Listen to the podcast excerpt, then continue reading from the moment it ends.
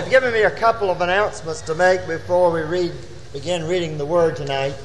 One is Sister Lou Beecham, who passed away, who everyone knows is one of the oldest members of our church, 102 years old, nearly 103 perhaps, will be brought to the chapel at 12:30 on Tuesday, and the funeral will be here in the church at 2 o'clock Tuesday afternoon.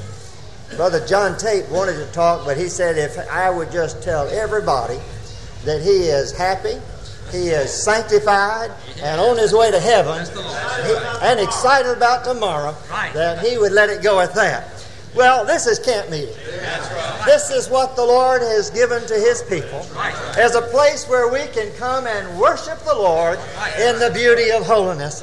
I covet your prayers as we read the Word of God tonight, that the Lord would feed our souls, and that He would come down in mighty power, and that He would feed souls, and He would send conviction out into this congregation, and people that are halting in the valley of decision would make up their minds tonight that they would leave the ways of sin and come home to Father's house.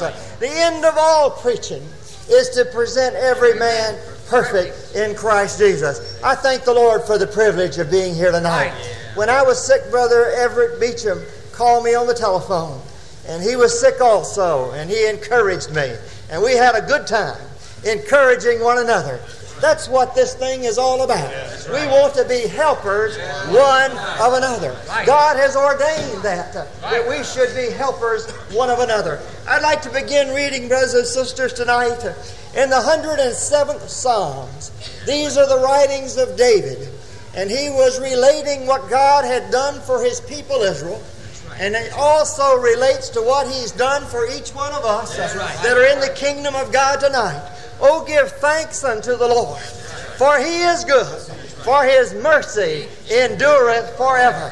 Let the redeemed of the Lord say so, whom He hath redeemed from the hand of the enemy, and gathered them out of the lands from the east, and from the west, and from the north, and from the south. They wandered in a wilderness, in a solitary way. They found no city to dwell therein. Hungry and thirsty, their soul fainted within them. Then they cried unto the Lord in their trouble, and He delivered them out of their distresses. We're talking about a God tonight that no matter where you are, no matter how hungry you are, no matter how thirsty you are, no matter how in need you are, if you will cry unto this God of heaven, He will hear and deliver you. He will bring you into this land of Canaan. He will give you the city of Jerusalem as a place to dwell. Oh, that men would praise the Lord for His goodness and for His wonderful works to the children of men. Can all the congregation say that along with me? Oh, that God, men would praise the Lord for His goodness and for His wonderful works to the children of men. For He satisfieth the longing soul and filleth the hungry with goodness. Such as sit in darkness and in the shadow of death, being bound in afflictions and in iron, because they rebelled against the word of God. Therefore He brought down their hearts with labor. You know, you cannot go against the will of God. No, you can't. You cannot go against the laws of God without paying the penalties thereof. And so these people, God's chosen people, had broken God's laws and went against them. And He brought down their hearts with labor, and they fell down, and there was none to help. Oh, what a sad situation when you feel all alone and you feel like there is no one to help. But then they cried unto the Lord in their troubles, and He saved them out of their distresses. He brought them out of the land of darkness and out of the shadow of death, and He brake those bands asunder. Oh, that men would praise the Lord for His goodness and for His wonderful works to the children of men. I've been told that was read 50 years ago. at the first weekend, at the first camp meeting, and when they got through reading that scripture, there was a free-for-all in the house. The Spirit of the Lord came down upon His people when His people began to rejoice in the fact that God had brought them from the north and the south and from the east and from the west and had broke their bands and set them free and gave them a rejoicing. Fall to me is sweet. Oh, that my love, one I shall be at the ending of my journey here below. If I hear the voices that I won't worry when my time shall come to go.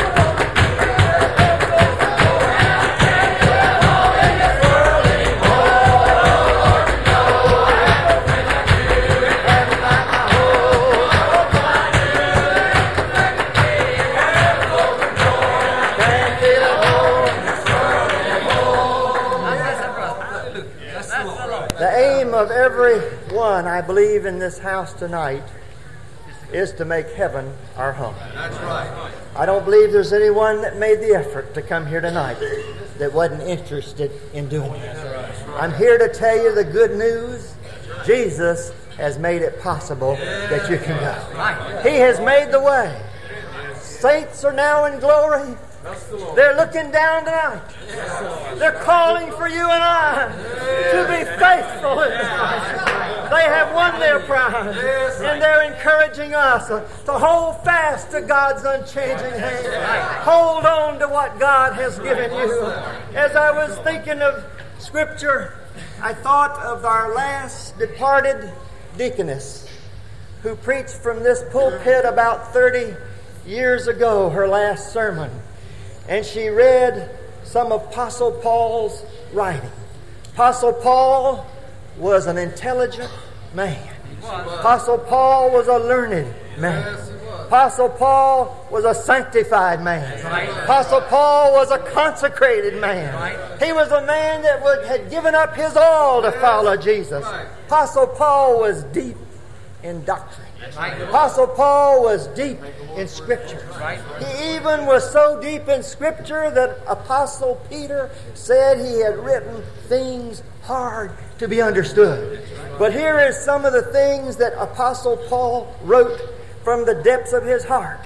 And we need to realize it at the beginning of this camp meeting one more time, that God does not base His church and His gospel upon the talents of men's ability to preach, or people's ability to sing, or people's ability to do anything, but to have the perfect love of God in your heart is what makes you a member in the kingdom of God. And Sister Hattie Merritt, I know a lot of y'all know her, said, "Though I speak with the tongues of men and of angels, and have not charity, I am become as a sounding brass and a tinkling cymbal."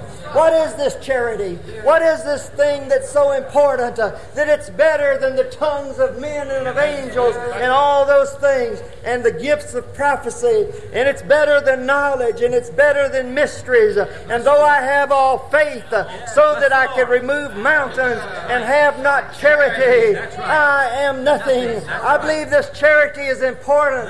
We need to know what it is all about. He goes further and says, "Though I bestow all of my goods to feed the poor, and though I give my body to be burned, and have not charity, it profiteth me nothing." So what is this thing? Here it is defined. Apostle Paul says charity suffereth long and is kind. Brothers and sisters, this will help us to live holy. This will help us to encourage one another. Charity envieth not. Charity vaunteth not itself. Is not puffed up. Doth not behave itself unseemly. Seeketh not her own. Is not easily provoked, thinketh no evil, rejoiceth not in iniquity, but rejoiceth in the truth, beareth all things, believeth all things, hopeth all things, endureth all things. Charity never faileth. Let me tell you, the education will fail, knowledge will fail, talents will fail, man will fail, but the love of God will never fail. You can put your trust in it. You can lean on it. You can put all you've got on it. The love of God will never fail. Oh, brothers and sisters, hadn't we got something wonderful here tonight? Isn't it wonderful to have the love of God? For now abideth. I'm skipping now to the last verse. For now abideth hope. Now abideth faith, hope, and charity. These three. But the greatest of these is charity. These are three important virtues here. Without faith, it's impossible to please God. We've got to have faith. And if we are without hope, then we are of all men most miserable. So why would Apostle Paul say that charity is the greatest of these? And the brother explained it not so long ago when he says there's going to come a time when our faith will be lost in sight. We walk by faith here tonight. But there's going to come a time when we'll walk into the streets of heaven and our faith will be lost in sight. We'll no longer need faith then. We will be there. There will come a time when everything we've hoped for will become a reality. But the love of God, we'll relish in it. We'll rejoice in it.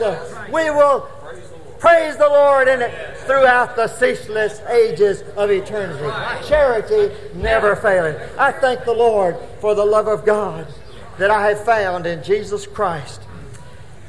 Been some songs written recently at home. Someone handed me this song on Thursday, right before I left home. And I'd like to read you some of the verses of this song. The title of it is Find Us Faithful. We've got a goodly heritage, brothers and sisters. Many saints have gone before us and have lived holy, but I want to come down to today. Our history is important. We learn from our history, but we've got to live holy today. Today we've got to live holy. We're pilgrims on the journey, up the narrow road, and those who've gone before us lined the way, cheering on the faithful, encouraging the weary, their lives a stirring testimony of God's sustaining grace. Surrounded by so great a cloud of witnesses, let us run the race, not only for the prize, but as those who've gone before us. Let us leave to those behind us the heritage of faithfulness passed on by holy lives. Did you hear that? Like those that have gone before us. Let us leave to those that come behind us the heritage of faithfulness passed on by godly lives. Oh, may all who come behind us find us faithful. May the fire of our devotion light their way. May the footprints that we leave lead them to believe, and the lives we live inspire them to obey. Oh, may all who come behind us find us faithful. After all our hopes and dreams have come and gone, and they will, and they will, and our children sift through all we've left behind, may the clues that they discover and the memories that they uncover become the light that leads them to the road that they must find. Oh, may all who come behind us find us faithful. May the fire of our devotion light their way.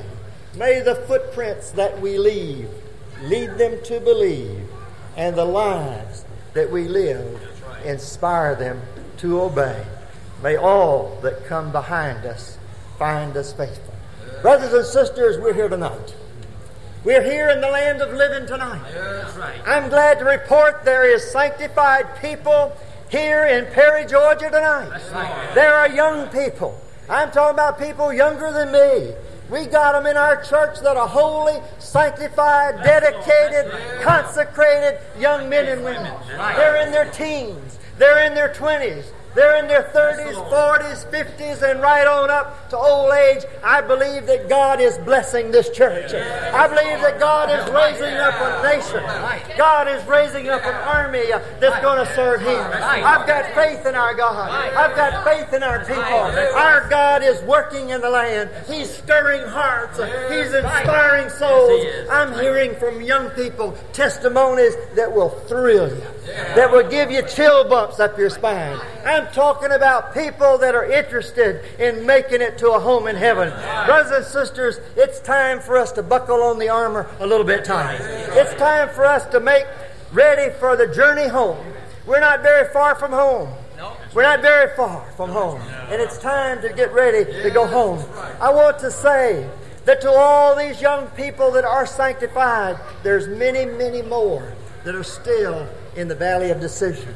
There are many, many more that are looking out into the world for the things that will satisfy and bring meaning and bring contentment and bring purpose to their life. The number one problem in America today, throughout all of our land, we have more material goods than any other country has ever had before us. More cars, more houses, more clothes, more entertainment, more toys, more of everything than a nation has ever had before. But there's a problem in our land today, and that is that people still are not happy. Still are not happy. I believe I've seen 3 doctors on our campground this week, and I've spoke to them that are psychiatrists. And I believe that they would bear me out in saying that a number one problem in America today is people are not happy. We might ask the question tonight to young people, to everyone that's here. It'd be foolish to ask the question, how many people want to be happy, wouldn't it? Everybody wants to be happy. I guess the question is, does God want us to be a happy people? And as we go to the Word of God to look for the answer to that question, I turn first to the 4th chapter of Philippians. Therefore, my brethren, dearly beloved, long for my joy and crown, stand fast in the Lord, my dearly beloved. Rejoice in the Lord always. And again, I say rejoice. God wants us to be a rejoicing people. Right. And when I think about what it takes to rejoice, I think about the Scripture that says, let us lay aside every weight and the sin that doth so easily beset us. And let us run with patience the race that is set before us, looking unto Jesus, the author and the finisher of our faith, who for the joy that was set before him endured the cross, and despise the shame. And I think if we would turn over to the book of Psalms, about the 128 Psalms, we would find the answer to the question, does God want us to be a happy people? Blessed is everyone that feareth the Lord, that walketh in his ways. For thou shalt eat the labor of thine hands, and happy shalt thou be, and it shall be well with thee. Turn on about over to the next page or two, about the 144th Psalm. And he says that our garners may be full, affording all manner of store, and that our sheep may bring forth thousands and 10,000s in our street, that our oxen may be strong to labor, and that there be no breaking in, nor going out, and that there be no complaining in our streets. Happy is that people that is in such a case. Happy is that people whose God is the Lord. Whenever you're ready to let God have his way in your life, you can be a happy person. If we would turn just a little bit further over to the book of Proverbs, happy is that man that findeth wisdom, and the man that getteth understanding. She is a tree of life to them that lay hold upon her, and happy is every man that retaineth her. Let's turn a little further in the book of Proverbs. We're still answering the question, does God want his people to be a happy people? Or does he want us to be burdened down with the cares of this life? Jesus said the sower went out to sow. And he sowed the seed by the wayside, and it fell among thorns. And it sprung up, and the thorns began to choke out the good word of God. What was the things that Jesus told his disciples that would choke out the good word of God? It was the cares of this life. The cares of this life.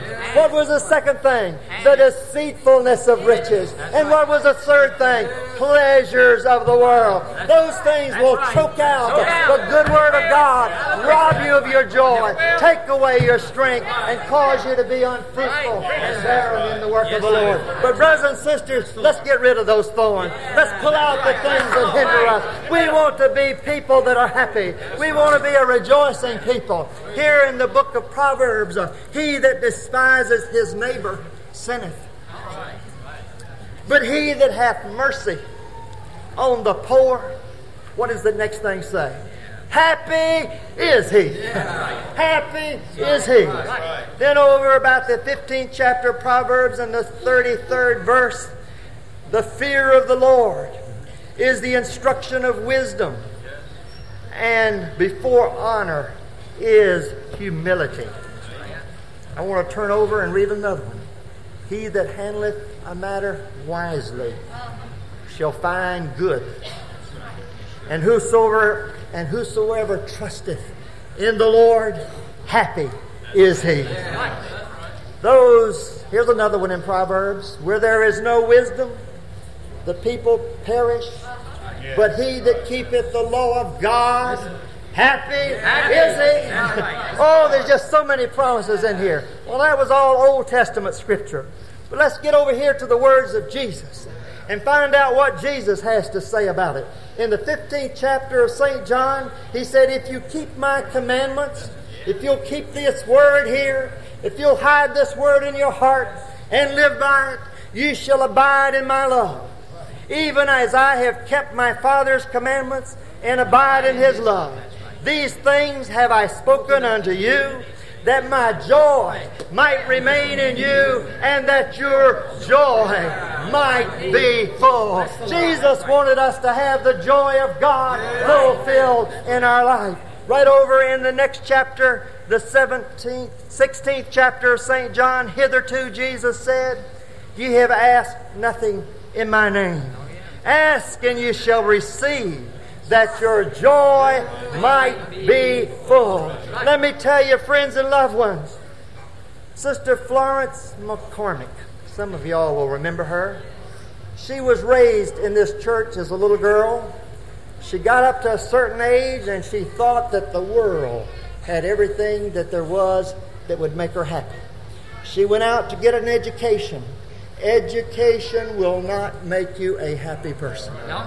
She went to New York to get a job, and she got a good job in New York.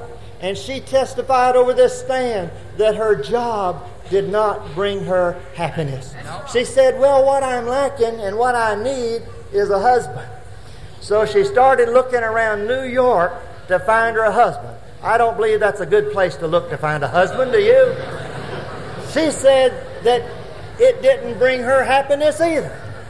And she said after she got settled into her marriage, she said, well, if I just had some children, I believe that would make me happy. Children are a blessing. But let me tell you, if you're depending on your children to bring happiness to your soul, you're depending on something other than God. And she finally went through all of that, raised her family, went through her career, lost her husband, and finally she came all the way back to Father's house, and she found the happiness that she was looking for. Oh, you don't have to go by New York. You don't have to do tour all around the world. You can come to the Lord while you're young. You can find him when you're 8, 9, 10, 11, 12 years old and skip the whole thing that's going to bring Jesus to your life. He can give you joy in your marriage. He can give you joy in raising your children. He can give you joy in your career, and he will give you joy unspeakable and full of glory. Jesus said, ask, and ye shall receive. Seek, and ye shall find. Knock, and it shall be open unto you, that your joy may be full.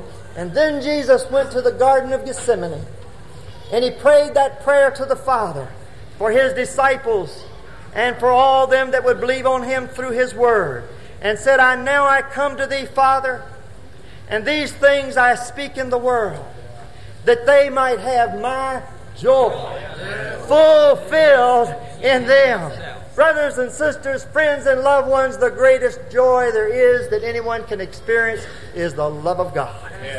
The satisfaction, the peace and contentment. Jesus prayed that we might have it fulfilled in us, that we might be full and running over. I have given them thy word, and the world hath hated them, because they are not of the world, even as I am not of the world. Jesus said, I pray not that thou wouldst take them out of the world, but that thou would keep them from the evil. They are not of the world, even as I am not of the world. Here's this getting down to the sincerity of what Jesus was praying for his disciples about in the garden. And he said, sanctify them through thy truth. Thy word is truth. Truth does not have to be propped up. Truth stands up right there all on its own. All you got to do is say the truth, and you can leave it alone. You can just put it out there, and you don't have to prop it. You don't have to repeat it. You don't have to hammer on it. You don't have to beat on it. But the truth stands alone. And Jesus said to the Father, sanctify them through thy truth. For as you have sent me into the world, even so have I sent them into the world. And for their sakes I sanctify myself, that they also might be sanctified. Jesus planned for us to have the joy of the Lord whenever we got sanctified. Now, the Lord wants us to be happy. And as I've studied the Word of God for many years, I think there are probably 5 things that's essential for us to have happiness here in this life. If you want to know the secret of happiness, the keys to happiness, the things that will bring about more joy and more happiness in your life, there are 5 things. First, there is the committed life. You must first consecrate yourself to the will of God. That's the first step. Until you have given yourself completely over to the will of God, anything else you do is going to fall and come short of what you want to achieve in life. The second thing is we need a joyful spirit. The third thing is we need a grateful heart. And fourth, a clean mind. And fifth, a clear conscience. Yes, right. And I'd like to talk just a little bit before we close tonight about what it means to put these 5 things into action in your life so that it will work for you, so that you can have the joy that you seek and the joy that you want and the happiness in your life. In order to commit your life to God, you've got to get your sins forgiven. Right. Everything that you've ever committed against God has got to be washed away by the blood of Jesus Christ. Right. But salvation does not come with forgiveness of sins. We've got to go back and get the second work of grace applied to our heart. Whereas that nature, that carnal nature, that Adamic nature is eradicated by the blood of Jesus Christ when the Holy Ghost comes into our heart and takes up its abode to live with us forever. That's the first step. That's what I mean by getting committed, the committed life. You can try anything else you want to try, but until you get sanctified by the Holy Ghost, eradicating the desire for sin and carnality, then you're not in the place that God wants you to be. A joyful spirit. We need an attitude that goes like Romans 8:28. So that we believe that all things work together for good to them that are called according to the Lord. Whatever happens in our life, a positive attitude, a realization that God is working in our life to perform His will. God doesn't make everything easy for us. He doesn't want us to be hothouse plants. He wants us to be able to take a little bit of sunshine. Right. He wants us to be able to take a little bit of the storm. He wants us to be able to stand when the time of testing comes. And so He wants us to have some experience in serving Him. You know, a positive attitude will cure a lot of problems. You know, a positive attitude is not based on circumstances. You know, you can work on your circumstances from now to the day you die, and you may never get them like you want them to be. It just may never work out. That everything in your life will be just like you want it to be. I don't believe John the Revelator chose the Isle of Patmos. I believe he was sent out there. He was banished. He was cut off. He didn't have any cars. He didn't have any charge accounts out there. He didn't have any radio or television or any of those things to entertain him with. But did God forsake him in his circumstances? No, the God of heaven came down to John on the Isle of Patmos and he showed him things that I don't believe he could have seen if he hadn't been out there on the Isle of Patmos. Let me tell you, circumstances didn't make it easy for him, but God, through His Holy Spirit, sent His blessing, didn't He? The Lord may not change every circumstance in our life, but if He'll just send down His Holy Spirit, if He'll just send His blessings on our life, If He will just send the revelation of Jesus Christ into us, we'll have something that overrides every set of circumstances you've ever seen. Let me tell you, it's wonderful to have a joyful spirit. Now, one of the things that will interfere with a joyful spirit is an unruly tongue. James tells us about that, doesn't he? That unruly tongue that no man can tame. You know, you can say the wrong thing and get yourself in more trouble than you can spend 40 days talking your way out of it. And that can happen in your marriage, or it can happen with your children, or it can happen on your job, or it can happen in the church. So let's be careful what we say. Let's be sure that God is prompting our words. And let us, our words be seasoned with salt. A word fitly spoken is like apples of gold and pitchers of silver. And then we need a grateful heart. We need to have a heart full of thanksgiving. If we were thankful for the things that God has done for us, we wouldn't find time to complain about those things we've not got, and those things that don't suit us, and what so-and-so is doing over there, and somebody else is doing over there. I thank God for what He's doing right here. I thank God for what He's doing in my life. I thank God for His blessings, and I don't have time to complain about what's going on somewhere else. In everything, give thanks. I think of that chapter over in the book of Psalms. I don't know if I can quote it or not. The 100 Psalms. Make a joyful noise unto the Lord, all ye lands. Enter into His courts with thanksgiving, and into His gates with praise.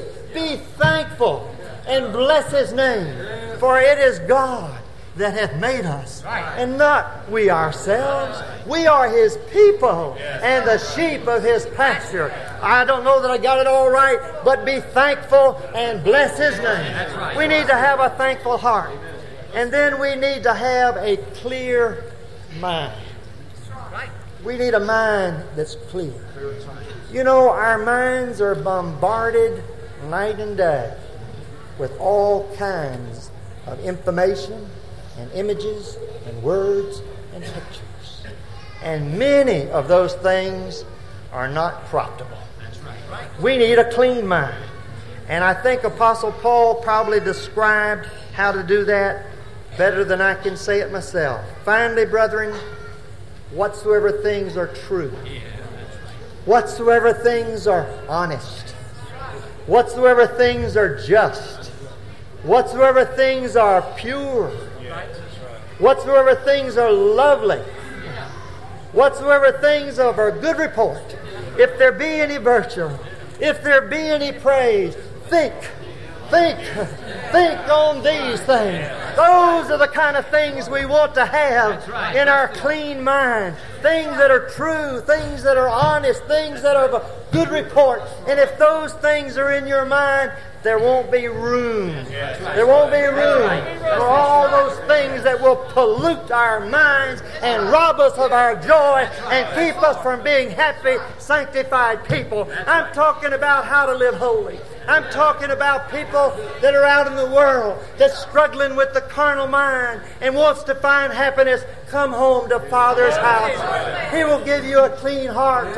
He'll give you a clean mind. And He will also give you a clear conscience. A clear conscience. Oh, what price? What price can you put on a clear conscience? Apostle Paul was able to say, I have a conscience void of offense before God and before man.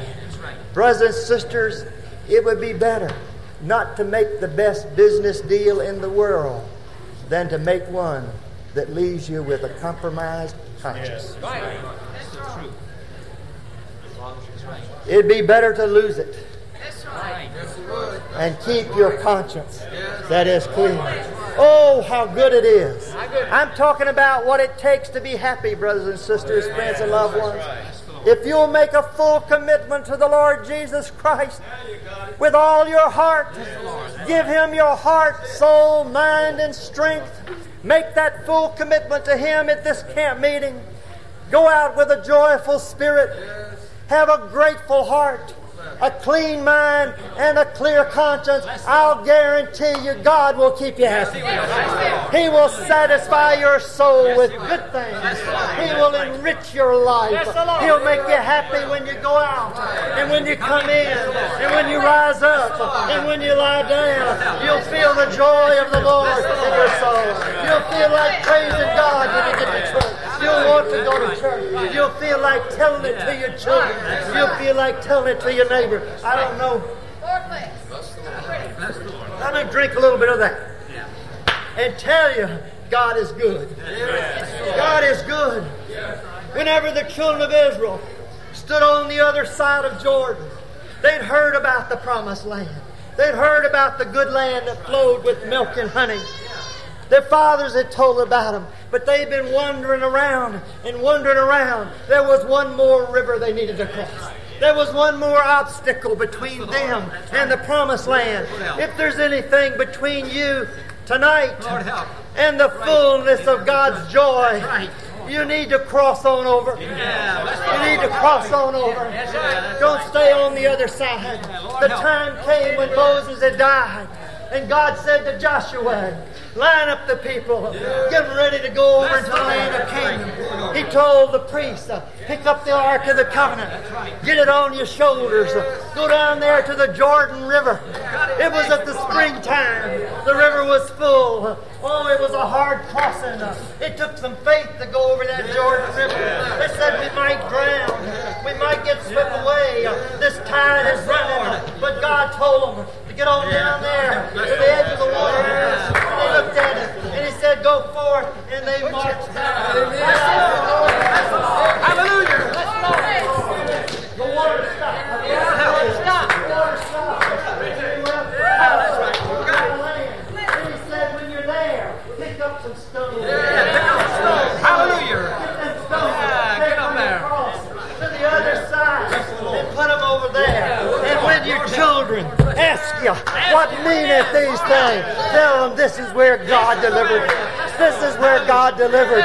Oh, God has delivered us from sin. He's brought us into the land of Canaan. It's the land of corn and wine. Don't you want to come and go? Oh, don't you want to come and go? There's a song. There's a song in our book. Open Thy Merciful Arms. Does anybody know what the number of it is? 380, 283 maybe? No. Open Thy Merciful Arms. 386. 286. That great shepherd of the sheep. Now, if there's anyone here that's lost tonight, don't feel embarrassed. No, that's right. Don't feel fearful. My Jesus left the 99. And he went out on the mountain to seek and to save that one lost sheep that had left the fold.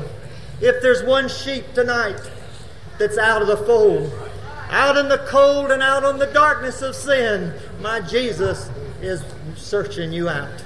He's looking right out there tonight.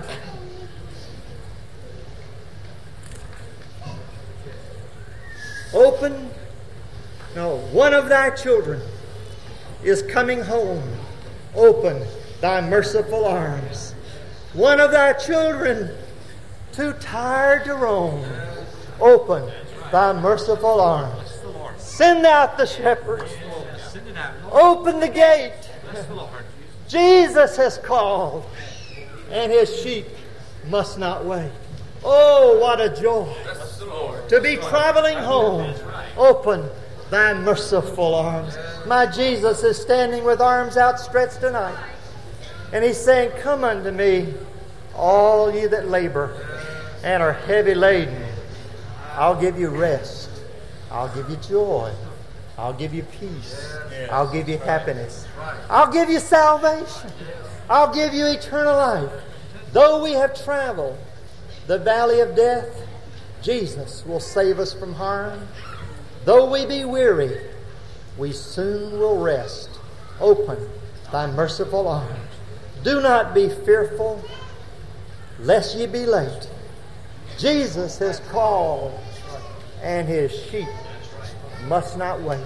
Everyone in this congregation that's ever been sanctified before, God has not given you a bill of divorcement. He's still calling for you to come back home. Yes, that's right. Be ye not timid or afraid to go. Jesus has merciful arms. Yes, right. For he has gone to prepare thy home. Go to his merciful arms. Watch for the shepherd. Watch for the gate. Jesus has called, and his sheep must not wander. If there's anyone that's out of the fold tonight, my Jesus is standing in this camp meeting tonight. Jesus is here, and his arms are outstretched in love and in mercy and in pity and in compassion, and he wants to enfold you in his merciful arms and receive you back into the kingdom of God. Why will you stay out there and be unhappy? Why will you stay out there and struggle and toil so long? Maybe you're not old enough to remember the old push train. What do you call those things on the railroad that the men used to have to? Hand cars. Have to push that thing and struggle. And there's so many people going through life pushing, struggling, sweating, toiling, and just barely creaking along. Jesus wants to give you a diesel engine tonight. He wants to hook you up to the train to glory. He'll take the struggle out of your life. He'll take the toil out of your life. He'll take the pain out of your life. And he'll supply you with everything that you have need of.